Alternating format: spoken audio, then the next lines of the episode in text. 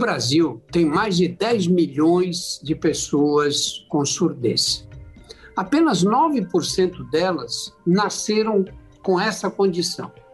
A grande maioria vai perdendo a audição ao longo da vida, especialmente nas últimas décadas da vida. Apesar de a surdez ser relativamente comum, a gente só toma conhecimento das causas e dos tratamentos possíveis quando essa perda acontece com algum amigo ou um parente próximo. Para esclarecer as principais dúvidas sobre esse tema, nós vamos receber a doutora Milene Bissoli. Doutora Milene é médica otorrinolaringologista da equipe de urgência e internação do Hospital Infantil Sabará, aqui em São Paulo, e é membro da Academia Brasileira de Otorrino Pediatra. Milene, então vamos por partes, não é? A partir do nascimento, quais seriam as principais causas de surdez ao nascer? Por que, que algumas crianças nascem surdas? Joia. É, então, na verdade, para nascer surdo, né, a gente tem duas condições, tá? É, a gente pode ter infecções é, durante a gestação, tá? Infecções da mãe que podem acarretar perda auditiva já dentro do útero, tá? E a gente pode ter é, questões genéticas, ou seja, desde o nascimento a gente tem uma formação inadequada das estruturas da orelha, seja da orelha interna, seja da orelha média, né? Então, tanto da parte que faz a amplificação do som, quanto da parte que faz realmente é, a transformação da onda do, mecânica do som para a informação para o nosso cérebro, isso pode ter o que seria aí um, um, defeito de fabricação, entre aspas, né, um problema genético levando a esse tipo de perda. É, como os pais podem identificar a surdez? Eu, eu, lembro de um filme que eu vi muitos e muitos anos atrás, um filme em branco e preto, que era sobre o problema da surdez é, na, na, no recém-nascido. E e a, e a mãe é que descobriu a surdez da criança. O pai dizia: não, você está exagerando. Lógico que ela escuta. Eu lembro que uma cena ele abre uma porta que range a criança olha. Ele fala: olha, está vendo? Mas a mãe falou: não, ela olhou porque quando se abriu a porta entrou a luz. Quais são os primeiros sinais de que a criança tem um problema auditivo? Então, assim, desde a barriga, né, a gente já tem a resposta do bebezinho ao som tá? Então, até durante o trabalho de parto, por exemplo, uma das coisas que a gente pode usar para é, ver a vitalidade do bebê é aquela buzina, né? Que algumas mães até passaram por isso no trabalho de parto. Você dá uma buzinada e vê a resposta do bebê, tá?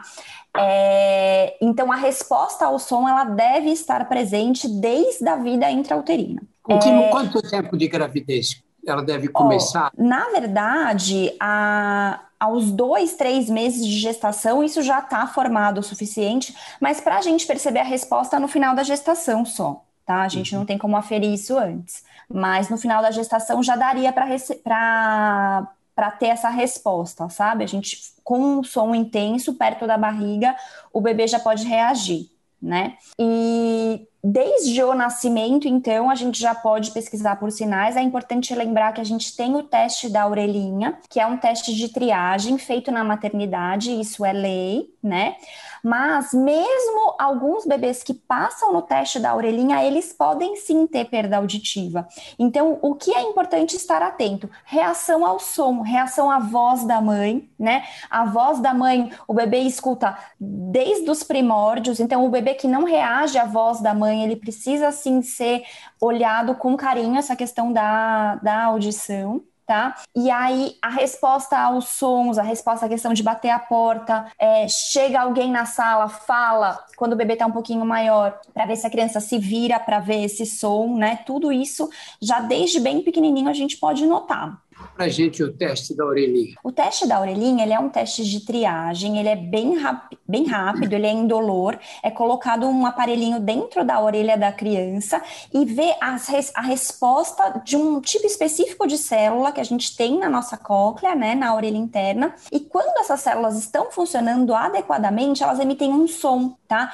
E aí, em resposta ao som que é dado, então o aparelho joga um som, a cóclea responde e a gente capta essa resposta resposta, tá? Se isso está funcionando adequadamente, a gente fala que a criança passou no teste. E crianças que são filhas de pai ou mãe surdas, têm mais risco de nascer sem, sem conseguir ouvir? Sim, então a gente tem uma, uma causa importante de surdez, que é a surdez genética, tá? É, então, uma vez que a surdez do pai ou da mãe, né, a gente não tenha descoberto a causa, ou a gente saiba que seja uma surdez genética, é, a criança sim tem uma chance aumentada, né? A maioria dos casos de surdez genética, eles são que a gente chama de herança recessiva, então, geralmente a gente vai encontrar é, algum outro caso mais distante na família, se for a mãe ou o pai, aumenta bastante a chance da, da criança ter, ter problema auditivo. Dizer, claro que nesses casos, só se o pai ou a mãe tiverem surdez desde o nascimento, né? Exato. É. Claro. Né?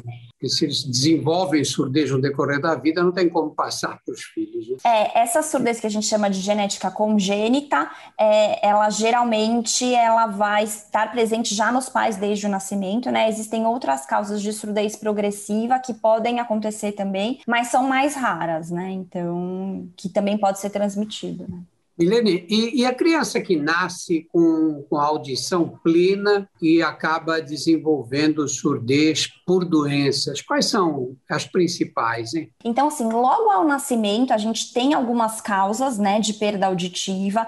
Então, por exemplo, crianças que é, tiveram parto prematuro, precisam ficar um tempo prolongado na UTI. Esse uso de antibiótico no período logo após o nascimento, ele é um fator importante para a perda auditiva, né? Se a gente tem tem é, problemas no parto, então faltou oxigênio no parto, isso é uma causa de perda auditiva. Infecções, tá? No início da vida, principalmente meningite, é uma causa importante ainda no Brasil. A meningite é uma das principais causas de surdez adquirida em qualquer faixa etária, mas principalmente nas crianças. É, trauma, tá? Então, assim, traumas bem extensos, né? Eles podem causar com perda auditiva.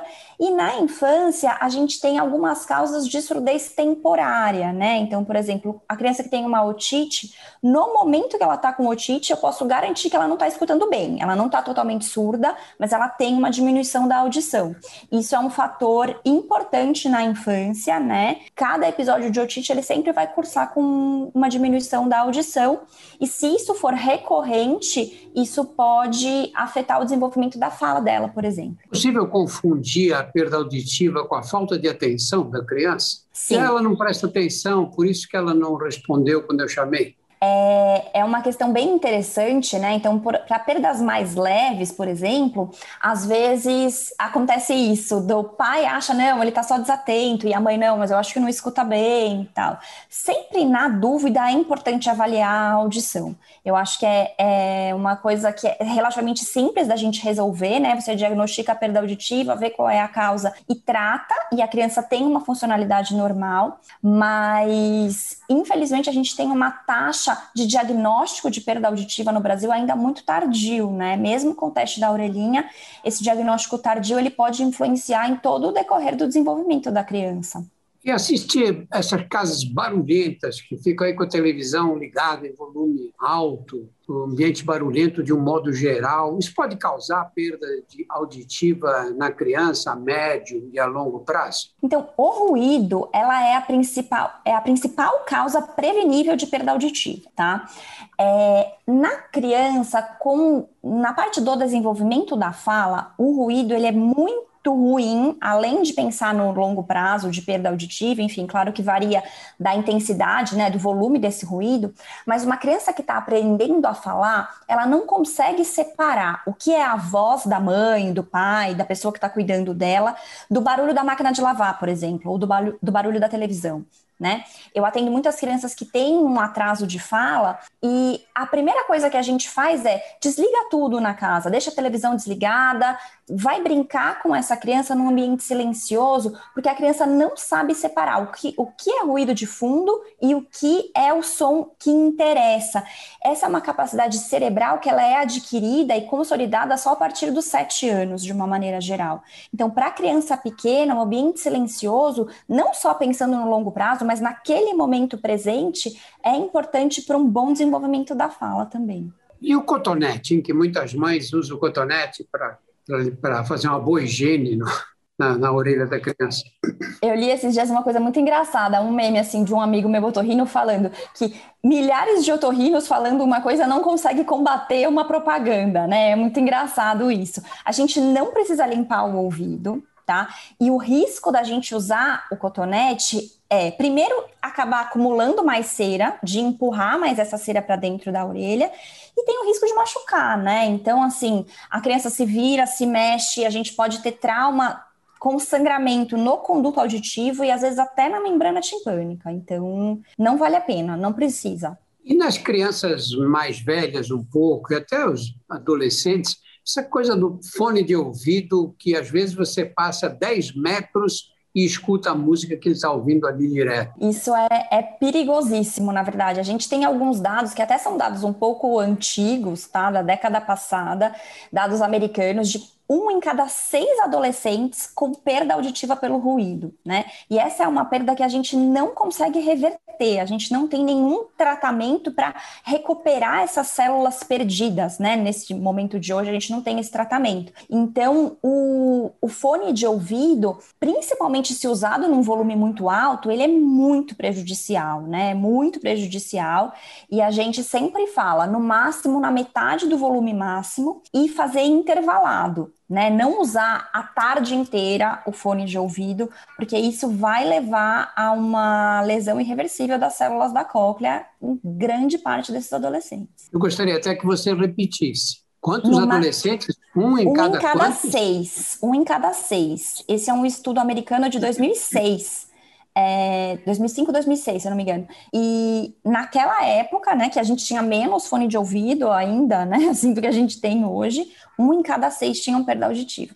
Quer dizer, essa perda, de auditiva, perda auditiva naquele momento, na adolescência ainda, né? não é daí a 10, 20 anos. Não, não, é naquele momento. E a perda pelo ruído, ela tem uma característica de que ela não melhora. Ela não melhora. Uma vez que você perdeu, você confirmou essa perda, ela não melhora. E, e essa perda auditiva que vai acontecendo no decorrer, no decorrer da vida, ela costuma ser gradual, sim, década por década vai aumentando ou ela pode acontecer abruptamente, assim, de uma hora para outra? Existe uma entidade que a gente chama de surdez súbita, que é exatamente isso. Tá tudo bem na sua vida, de repente, de uma hora para outra, perde a audição de um lado ou dos dois, tá?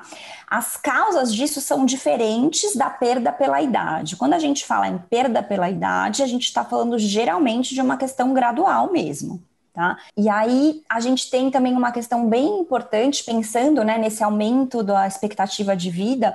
Eu sempre brinco que para as pessoas da minha geração em diante, é, a gente vai chegar aos 90, aos 100 anos, né? A gente não tem dúvida do ser, a gente tem dúvida do como. E a perda auditiva, ela é importantíssima, ela é um fator importantíssimo para a função cognitiva, né? Então, as pessoas que têm perda auditiva aos 50 anos, elas vão performar pior no desempenho cognitivo dela aos 80 e aos 90. E aí é uma perda geralmente gradual, que a pessoa não se importa com ela, porque funcionalmente aquilo tá ok, mas com o passar do tempo isso vai afetando o, a conexão dentro do cérebro, né? E isso gera é, problemas cognitivos não só na parte da audição, mas no cérebro como um todo. E por que essa perda de audição acontece com a idade quase que inexoravelmente? Né? Acima dos 80 anos, duas em cada três pessoas vão ter perda auditiva, né?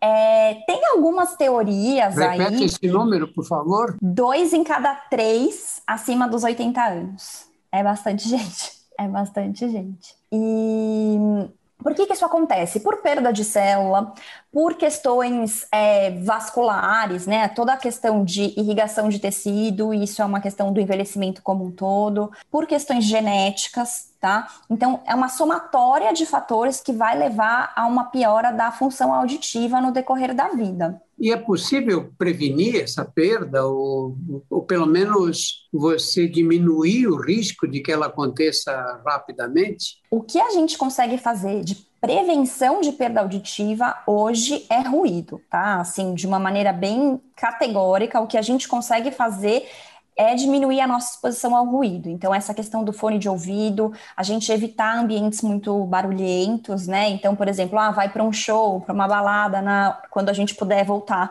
a fazer isso um dia, quem sabe, é, sempre pensar na, em sair desse ambiente por um tempo, a cada uma hora tentar sair do barulho mais intenso para depois voltar, né?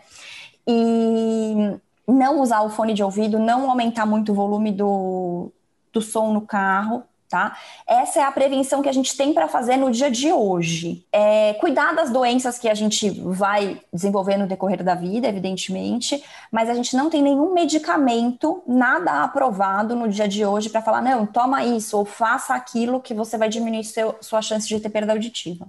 Helena, eu, você estava falando, Milena, eu estava lembrando de uma vez que eu fui a um ensaio de uma escola de samba, que um, um, eles colocaram bateria numa coisa tão absurdamente alta que eu fiquei tampando os ouvidos com a mão, não tinha levado nenhum protetor, e no dia seguinte eu estava meio surdo sabe? Eu senti que eu ouvia mal e, e, na verdade, senti até um pouco de tontura. E depois de alguns dias, no outro dia já estava bem melhor. Como é que você, qual é a explicação para essa perda assim tão súbita de... Sempre que a gente tem uma exposição ao ruído, a gente vai ter o que a gente chama de um estresse oxidativo nas nossas células. Tá? Nesse momento, a gente tem uma chance dessa perda não ficar permanente. Então, a maioria das pessoas que já foi a um show, a uma escola de samba, a uma balada, às vezes chega em casa e na hora de dormir sente aquele zumbido, né? Aquele barulho lá no fundo. Na maioria das vezes, as células é o que a gente chama de uma é, perda auditiva transitória pelo estresse oxidativo, que a célula consegue de algum jeito se, re, se recuperar. Se a gente tiver uma perda persistente ou se isso for uma coisa frequente, a célula não dá conta de eliminar esses radicais livres aí de dentro dela e a gente tem uma perda uma perda definitiva. Me diga uma coisa, se você qual é o tipo de som que provoca mais perda auditiva? Sons graves, sons agudos? Na verdade, é a intensidade, é o volume do som que vai que vai interferir diretamente tá? Mais o volume do que o tipo, do que a, a frequência. E quando você diagnostica uma perda auditiva, bom, primeiro, como é que você faz o diagnóstico? A pessoa fala, eu acho que estou escutando mal. Alguns desses têm realmente uma perda auditiva e outros não. Como é que você diferencia? Tem um exame que chama audiometria, tá? Ele é o exame que é o mais indicado para a gente avaliar a audição. Quem faz o exame é sempre um fonoaudiólogo, depois que a pessoa passou no otorrino, né? A gente tem que ver se de repente não tem uma cera, alguma coisa. Faz a audiometria e a audiometria, ela dá um gráfico da audição da pessoa. É muito interessante, porque ela distribui as frequências, né? Que seriam os sons graves, os sons agudos, como as notas do piano, e a intensidade, que é o volume. Então, para cada frequência que a gente escuta, a gente pode ter uma intensidade diferente. Então, a gente pode ter, por exemplo, sons graves preservados e uma perda só nas frequências agudas. E a audiometria vai te dar essa resposta. E aí, quando você diagnostica a perda auditiva pela audiometria, é, como é que você encaminha o tratamento? Bom, aí vai depender do tipo de perda. Né? A gente pode ter uma perda que a gente chama de condutiva, que é uma perda do sistema de amplificação do som, tá? E aí é uma perda é, é a perda, por exemplo, da otite média na criança. Tá? A gente tem um catarro ali atrás do tímpano e que isso impede que o som se amplifique adequadamente, tá? Ou a gente pode ter uma perda do tipo sensório neural, que é aquela perda da, do ruído, por exemplo, que lesa as células da cóclea e a cóclea não consegue transmitir é, o som, tá, pro cérebro certo? Ou problemas no nervo auditivo, por exemplo. Então, a audiometria, ela dá isso, tá? Seriam as causas aí mais comuns, né, dos tipos de perda, digamos assim. Sim. E quando é que você recomenda o uso de um aparelho? Olha, a partir do momento que a gente fez um diagnóstico de perda auditiva, tá? E que seja uma perda auditiva, que a gente não tenha um tratamento cirúrgico, por exemplo, é, eu recomendo o aparelho auditivo no minuto seguinte, porque a perda auditiva em si, no longo prazo, ela vai acarretar problemas, né? Eu tenho estudado muito essa parte da função cognitiva e tudo mais. Então, quando, se a pessoa puder usar o aparelho auditivo assim que ela tiver uma perda que a gente sabe que está estável, já vale a pena, porque a gente não precisa fazer o cérebro sofrer, entre aspas, né? Mais ou menos que nem o óculos tá? Eu uso óculos ou lente de contato. Eu consigo passar um dia sem óculos, mas o meu dia é muito mais difícil. O meu cérebro precisa fazer um esforço muito maior para eu chegar no final do meu dia. Com a audição é a mesma coisa. A gente não precisa esperar estar tá num nível determinado de audição para fazer um teste com aparelho auditivo, por exemplo. Por que existe esse preconceito das pessoas em relação ao aparelho de audição? Não é? Porque você vai ao oftalmologista, ele diz: Olha, te dá uma receita de óculos. As pessoas vão à farmácia, vão à ótica, compram uma uma armação charmosa e usam óculos com toda tranquilidade. E na hora de colocar um aparelho para audição, é uma restrição grande. Essa é uma excelente questão. É uma excelente questão. E é realmente um problema que a gente esbarra no preconceito das pessoas em usar o aparelho auditivo tá? E eu tenho bastante esperança, né, que a gente divulgando mais essa questão da importância da audição no funcionamento do cérebro no longo prazo, a gente consiga reverter um pouco isso, porque as pessoas eu acho que acham, ah, é aparelho auditivo, significa que, né, eu já não sou mais tão jovem e tudo. A gente tem, no Brasil, a gente tem uma preocupação muito com essa questão, né, da aparência e de aparentar sempre ser jovem e tudo mais mas eu acho que isso tem mudado um pouco e é muito importante a gente divulgar essas questões, né? O quanto não escutar bem pode te prejudicar no decorrer da vida, até em questão de isolamento, né? Depressão, porque a pessoa às vezes até desiste de falar, porque ela fala alguma coisa, a pessoa responde, ela não entende e a pessoa vai se fechando. Então, é, o aparelho ele traz isso de volta para a pessoa, é muito bonito, né? Esse é o preconceito da pessoa contra o aparelho, contra usar o aparelho. E o preconceito das outras pessoas com as pessoas que estão surdas parcialmente. Você pega uma, se você diz fulano de tal é cego, todo mundo tem a maior consideração, ajuda. Quando você diz que é que é está perdendo a audição, que ouve mal, Ninguém tem paciência com quem ouve mal. Está é, é, tá errada essa minha impressão? Não, é, acontece mesmo. Acontece mesmo. É, a gente fala que a surdez ela é uma deficiência invisível, né? Porque a pessoa passa e você não vê nenhuma dificuldade nela. E, mas por que, que essa pessoa não está me respondendo? Por que, que essa pessoa não me entende, né? É, eu, eu não sei explicar exatamente por que, que isso acontece, mas a gente vê muito no dia a dia isso, sabe?